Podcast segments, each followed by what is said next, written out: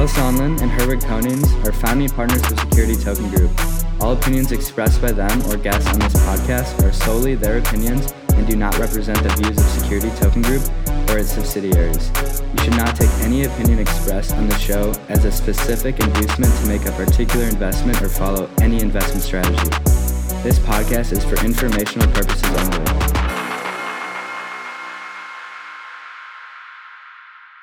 Welcome back to the Security Token Show. This is episode 150. I'm not Kyle, I'm Megan. And I'm not Herwig, I'm Jason. And today we are going to get into the problems facing institutional crypto custody.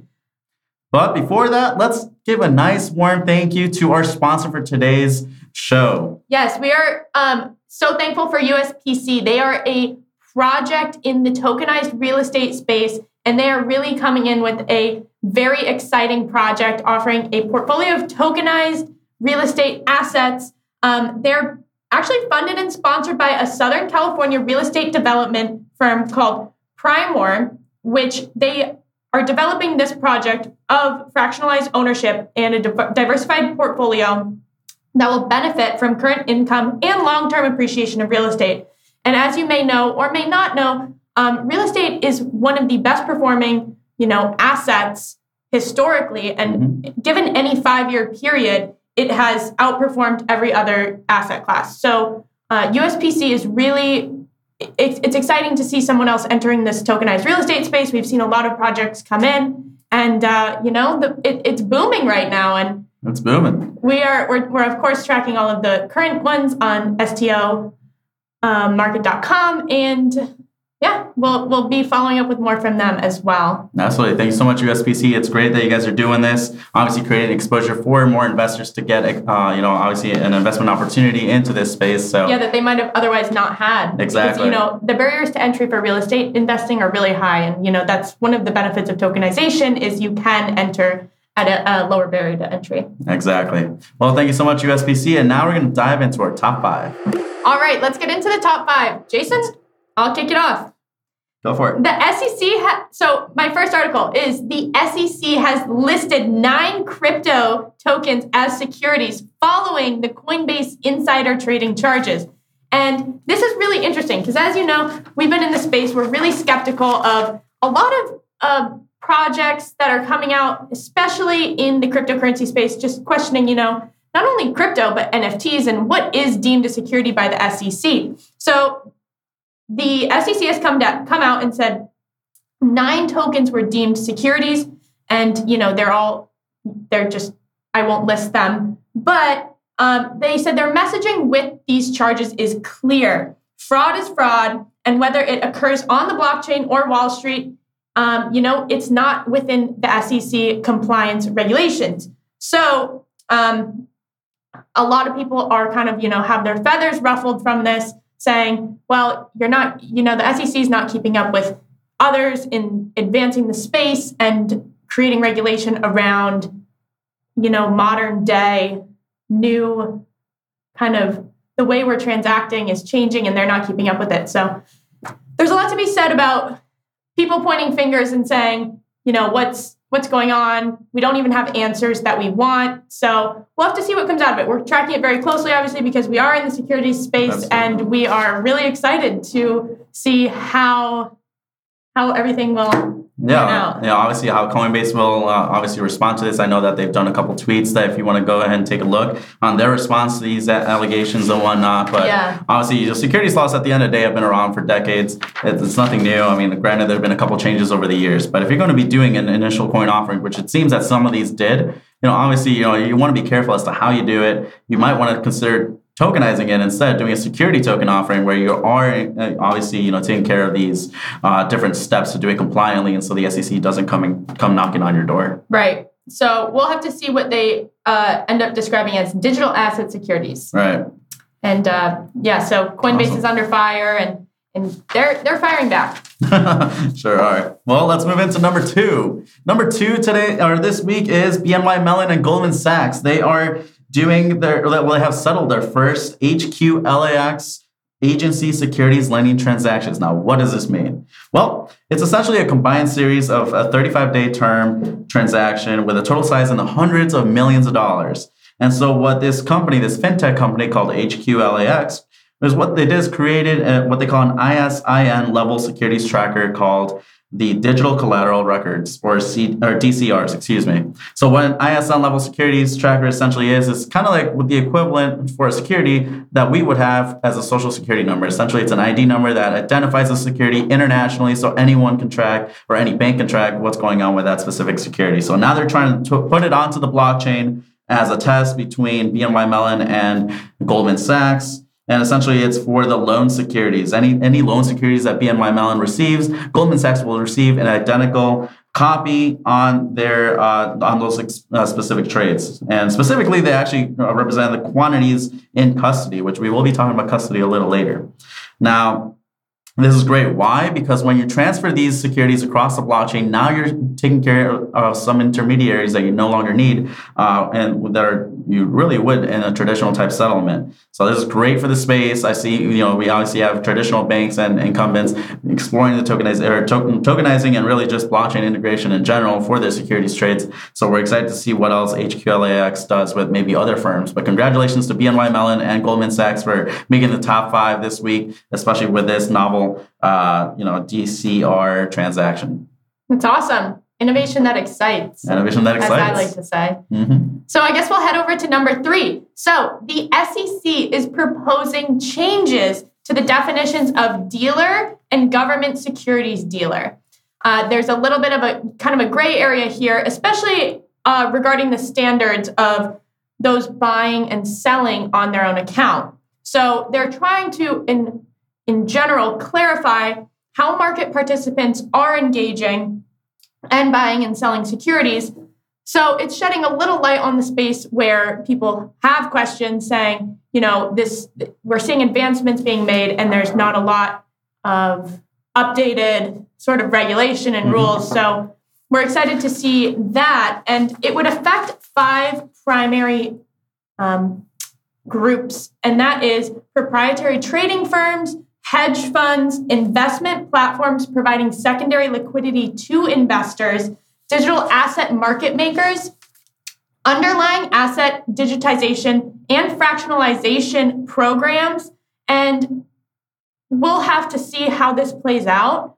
But between the, the five groups and, and defining the, the kind of gray lines between who's a dealer and who's a, who's a government securities dealer is is interesting to see, I guess, for the future of buying and selling securities, especially if we start mm-hmm. seeing more things being deemed securities.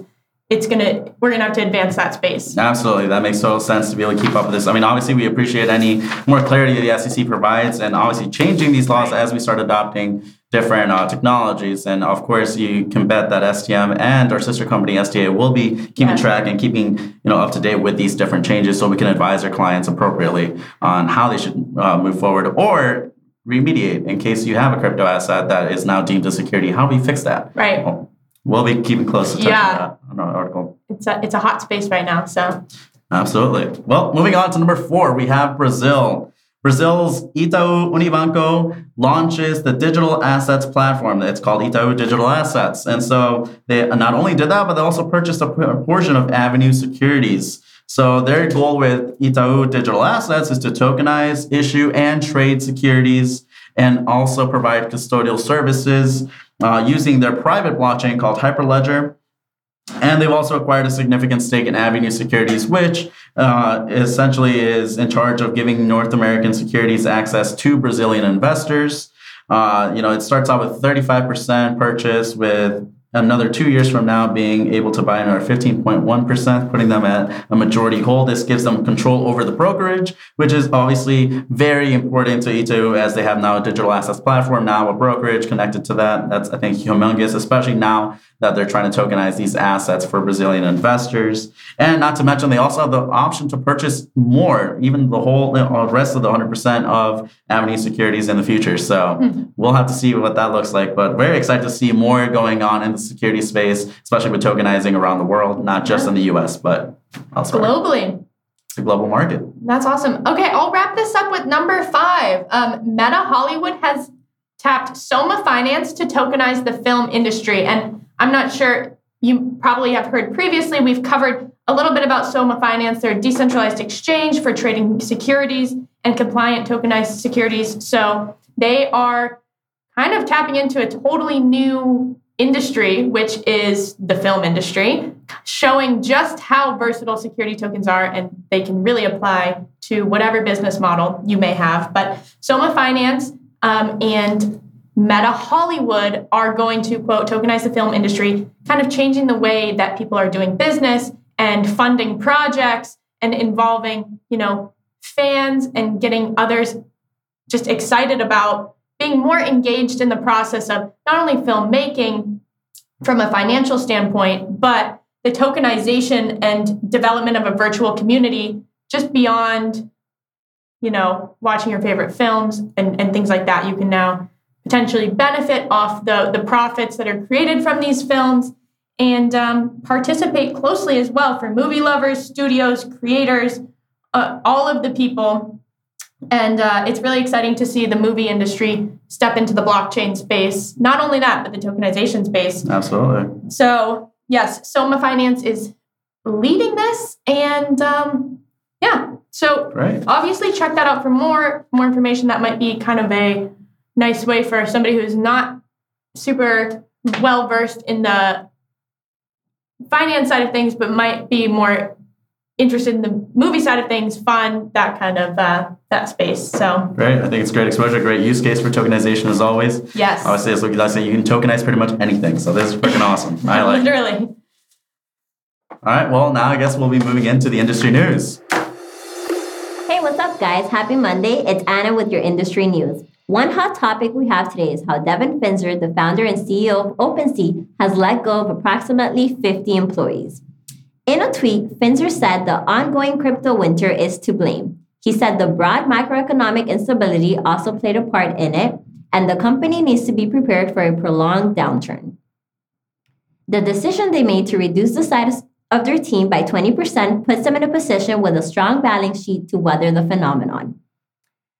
The company has up to five years of runway as of now under different crypto circumstances. It is also providing its employee healthcare coverage up into 2023, and employees are being given an accelerated equity vesting. They are also being helped with new job placements. Next up, we have ConsenSys. They made headlines this week after it decided to enable security audits for the highest bidder. The upcoming launch of their Turn token will create a new open market for buyers and sellers of security auditing. Turn is the first NFT for tokenizing services, according to the company. Each token is ERC 721 compatible and represents 40 hours of auditing time to its holder. The token will be able to be bought and sold on the secondary market, and that allows new users to dictate the value of these services when they need to. Another security token that's about to hit the town is Chukpal. This will be a blockchain based SaaS platform serving the Chinese freight market. The digital security offering will commence this week with the token and follow with its trading on the INX marketplace, which is a regular, regulated alternative trading system or ATS. The security will be available to international and US accredited investors. Wendell Song, the owner of Chukpal, sees this as a pioneering step since the token can be widely used in different transactions within the trucking ecosystem. He said they are seeking to motivate and sustain a loyal and thriving community and promote ecosystem sustainability. For our last industry update, we have Bittrex Global adding new tokens to their system. The Tezos Bitcoin was listed this week and is currently available for trading. Tezos Bitcoin can be used in smart contracts and is part of the liquidity baking CPMM. Other Tezos tokens like Sirius, Caliber, and Use will be listed in the following weeks. Oliver Link, the CEO of Bittrex Global, said these token listings give Bittrex, the global community, the opportunity to take advantage of Tezos low gas fees. He says it allows others to participate in Tezos liquidity baking or DeFi, which helps further the growth of the Tezos blockchain. Those are the, all the updates I have for you guys today. I'll see you on next week with more. Let's pass it on to Thor with STO updates. Hey everyone, this is Thor filling in for Megan with the latest and greatest in security token offerings. So, without further ado, let's get right into it. Starting us off is Human Unitic International announcing its launch of Blockchain Property Enterprises, their new tokenization of luxury real estate properties, services, and amenities. Interested customers will be able to either rent or buy these real estate tokens, securing partial ownership as well as the rights to exclusive rates, services, amenities, and perks, all via Web3. Their CEO, Kurt Gansel, says that investors even have the opportunity to visit and explore these properties virtually in a customizable and fully immersive environment. The first available offerings are luxury properties located in the beautiful sceneries of Sardinia in Italy and Lake Champlain in New York. The launch is slated for July 25th, so make sure to keep an eye out. Next up, let's move over to AgroToken's recent partnership with Pomelo and Algorand to facilitate the launch of a card specifically for the agricultural industry. To introduce a little bit of what AgroToken does, they've created three tokens collateralized by grains representing soy, corn, and wheat, respectively. The tokens use proof of grain reserves, a fully decentralized and transparent system of auditing and validating each ton of grain. In recent news, just a month ago, AgroToken announced that they were working with Visa to develop a method of payment allowing producers to pay using their grain. Now, AgroToken intends to collaborate with Pomelo to process and distribute payments and utilize the Algorand blockchain in scaling and expediting these operations. You can learn more about AgroToken at their site, agrotoken.io. Lastly, we have news of L Bank Exchange recently listing commodity asset backed token for trading. The issuer of QAA, Tandem Liber Holdings Limited, is a prospecting and mining company based in Sierra Leone currently holding the rights to four exploration licenses and one mining license. They intend to circumvent the destructive consequences typically seen in mining by monetizing the in ground value of resources, such as gold and coltan, all in the form of their commodity asset backed token. You can check out more info at their site, qommodity.io. That's commodity with a Q. Thanks for tuning in, everyone. It's been a blast hosting STO news and updates for the first time. Now I'm going to kick it over to the man, the myth, the legend, Mr. Sam Sachs. Heck of a job by Thor. Hello and happy Monday! Every so often, it's important to take a look at the security token market from a broader view. Look at where we were, where we are, and where we're headed. It wasn't too long ago that the total security token trading market cap was below the $1 billion mark. Traction was minimal in the press, and people were wondering if or when any mainstream coverage would arrive. Things have changed dramatically since just over a year ago, as security tokens boast a market cap of over $18 billion today, and we're in the midst of a bear market. Led by Negra Group, Dignity Gold, Millennium Sapphire, T Zero, and INX, the industry is building some really solid players in the field that will not be going anywhere for a long time coming. And hidden deep in the shadows are some very underpriced coins to its competitors, such as Exodus, which is trading only an $18.5 million market cap. With revenue of over close to $100 million annually, it's seemingly a matter of time before investors take a deep dive into the cryptocurrency wallet. Where are we headed in the future? The resilience of these tokens has been profound. Holding key support levels and even making higher highs has been a very strong sign. It will be important to monitor volume over the next 12 to 18 months and figure out if automatic market makers or other solutions can aid in the lack of liquidity currently seen in the market. These are things that get worked out in time, and we're optimistic. Without a doubt, security tokens have proven that they are here to stay. That's all for now, but have an amazing rest of your week, and I'll see you next Monday.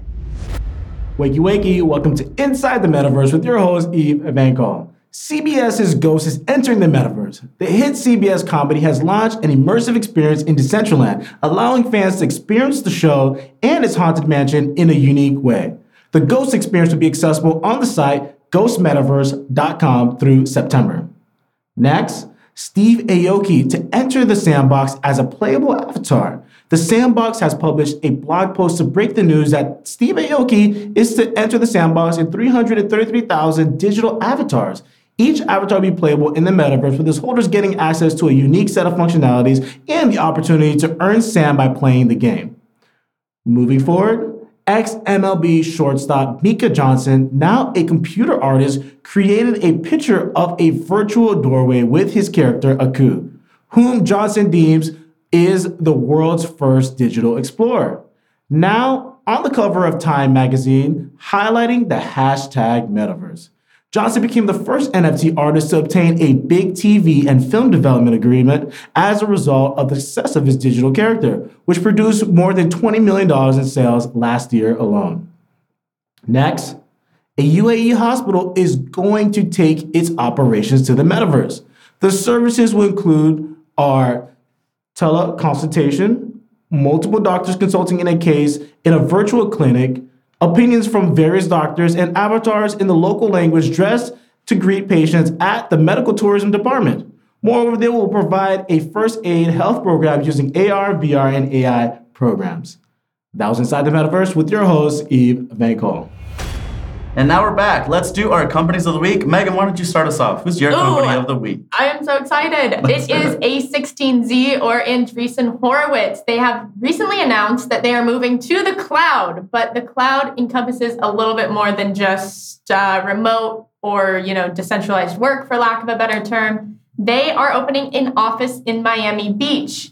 And uh, they are most literally taking their talents to South Beach. Um, their office is right on Lincoln Road uh, as opposed to many people who say they're moving to South Beach and then they end up in Brickell right. or downtown Miami. They are literally going to South Beach and they are developing this office to kind of combat their new style of work, supporting their uh, teams and partners. As many people have dispersed during COVID, they're opening three new offices um, Santa Monica, New York, and Miami Beach. So this is really exciting for the Miami community. I think it just shows that not only is tech booming here, VCs are obviously coming here. We've got Citadel, uh, Andreessen Horowitz, Microsoft. The, the list is extensive. Going, yeah. um, they're they're bringing physical offices back. They're bringing you know virtual work as well. So um, I, I don't think Miami's slowing down at all. Not at all. No, we're excited for that. I'm definitely going to go to the beach a lot more often now that they're there. I know it's going to be amazing. So, um, yeah, we'll have to see the new the, the new wave of talent that comes through. I'm sure it'll be incredible. Obviously, we're here to network. Keep an eye out for our upcoming uh, Miami Tech events that Absolutely. we'll be developing, and we're excited to have some new faces around. Fantastic. That's a great company of the week. I completely agree. Yeah.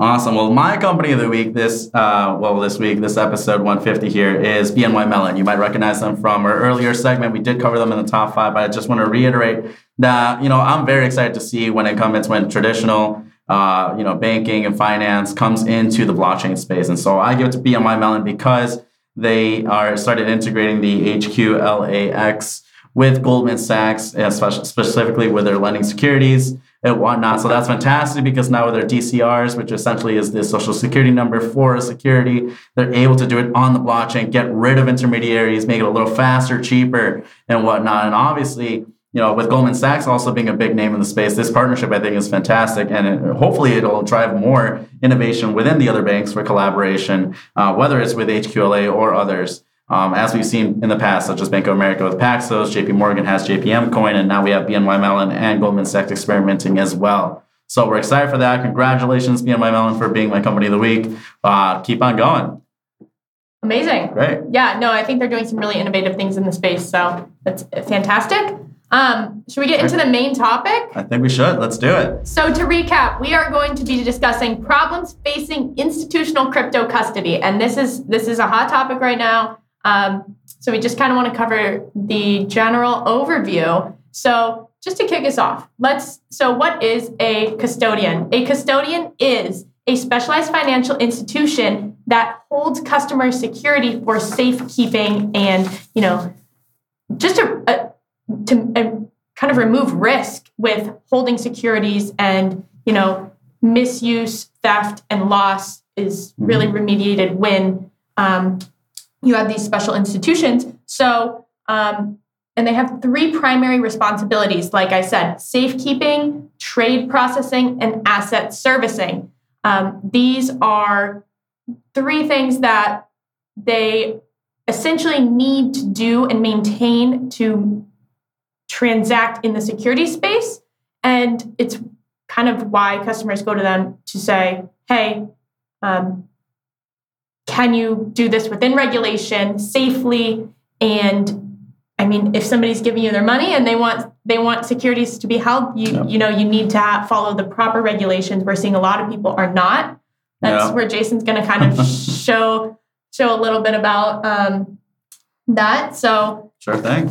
Yeah, no, custodians are very important. Obviously, you know, especially when you have funds, uh, managers managing other people's money. You obviously have to be. It's a fiduciary duty, really. It's really being able to maintain that safety for those securities and assets for that client. But moving into specifically crypto, so who can custody crypto? You know, obviously it's a little different because of SEC regulation and whatnot. So this is where we start defining between custodians that are regular and then you have your qualified custodians. You know, when you typically invest into Bitcoin or Ethereum uh, through, say, let's say Robinhood or Coinbase, maybe their brokerage takes care of uh, the custody for you, or you can self custody and hold it in your own wallet. That's awesome. But when you're doing with institutional crypto custody, yeah. it's a little different, right? These are larger sums of money, which means bigger risk. Um, obviously, you have different people's money all combined into one, or these different crypto assets. So this is where we got start going to qualified custodians. And so like, let's start with different sections. Let's start with banks. The big names, J- JP Morgan, Bank of America, US Bank, Wells Fargo. These are the big banks that are obviously at the top of the level, FDIC insured. And so obviously they're able to custody pretty much anything.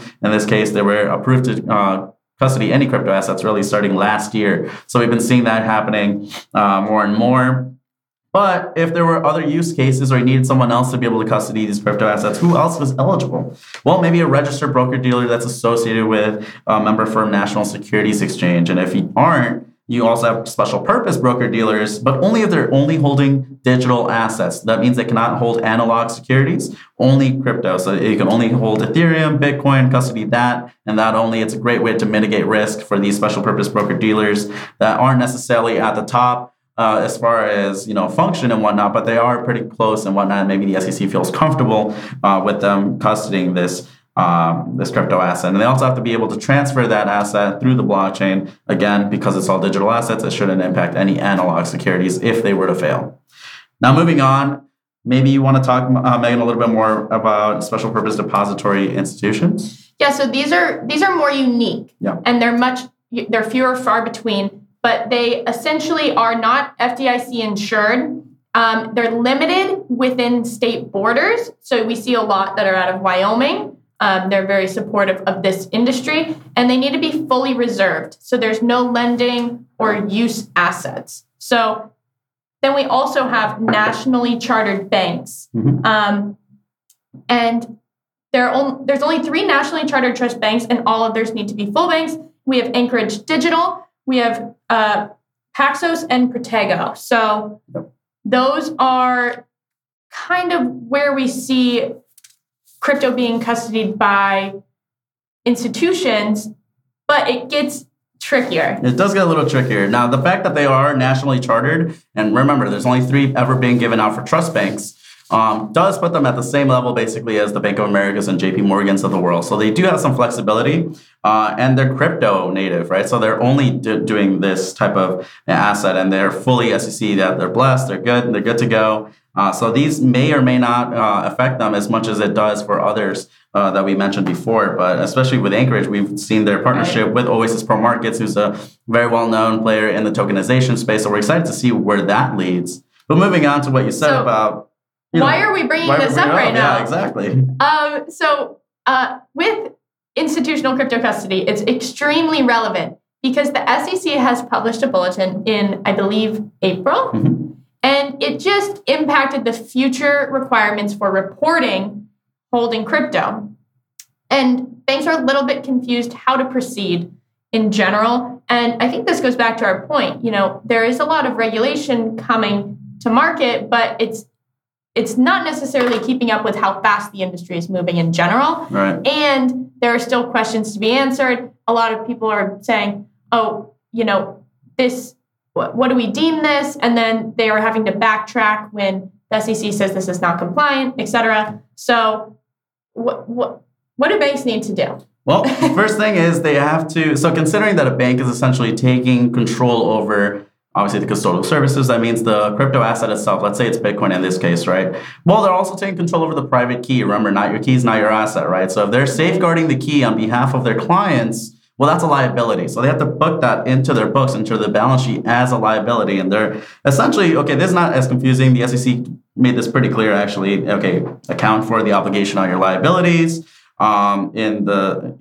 fair market value of the crypto assets, both when you recognize the liability and in future reporting at that fair market value at that uh, period of time. But where it gets tricky is the assets part. You know, when you have a balance sheet, you put something in your liabilities, really offset it with an asset. What is that asset? Well, the SEC that you have to put an asset there, but it cannot be the same as the same crypto asset. So if you have Bitcoin in your liability, you cannot put Bitcoin in your asset. It has to be something different, something that they call indemnification. Um, and but it has to be measured in the same basis as the crypto or in this case Bitcoin that you put in your liabilities, right? So how do you do that? And that's something that the banks right now are struggling to figure out is how do you do it? What do we even put in there? Right. They don't know how to proceed. So that's going to be an issue. Yeah. So I, I, I was joking. I said that whoever's uh, CPA at these banks is going to be uh, struggling because it's it's definitely an emerging industry that where a lot of people just have it's a lot of speculation. You know mm-hmm. what what are they going to do and when is the SEC going to say give it you know black and white? It shouldn't be a gray area. It should not. No. It should be very straightforward. I feel like that's the beauty of of you know reporting these things, but Absolutely. And I think the other part of that bill or bulletin that was posted was that also affects these banks is that it's applicable not just to the custodial bank, but also any entities acting on behalf of them. We've seen like US Bank, for example, uses NYDIG. We all know this um, as a sub custodian for the digital assets, right? So while US Bank takes care of traditional securities and, and custody services, NYDIG is their partner in doing um, you know, the Bitcoin, the Ethereum, and so forth. But again, because this bill applies to NYDIG as well, again, no workaround. So how do we take care of this? There's no it's, a, it's a problem that everyone's having right now. So we're that's something that we've seen as relevant in conversations that we've had with different players, and so you know we'll, we'll have to see what the SEC comes out with. I know that there's letters being drafted on behalf of some there's of these. There's no current no current answer or workaround. There isn't. So I guess we'll uh, we'll keep an eye out. You know, keep you guys informed on any other SEC comments on this. But that is exactly why we're bringing it up right now. Exactly. So. But if you guys have any opinions, please drop them in the comments. We would love to talk through them. Yes. Um, and who knows, maybe we do a Twitter Spaces or something with some of the people on our team to be able to, you know, hash this out, maybe get some ideas going. Peter Gaffney would be an amazing resource. Oh, absolutely. Our head of research. Yes. Um, so that is all we have for you guys today. Obviously, we'll bring more updates to this as they come, or when they come. That is. Um, hopefully when, not if. Hopefully when. Um, but other than that, we're going to hand it off. Next week, we won't be here, so we'll give it back to Herwig and Kyle. But that is all we have for today. That is all. As usual, you can find us on social media. Below are our tags. And um, I'm Megan Nyvold. I'm Jason Barraza. You can catch us on chain. Always on chain. catch you. you later. Yeah.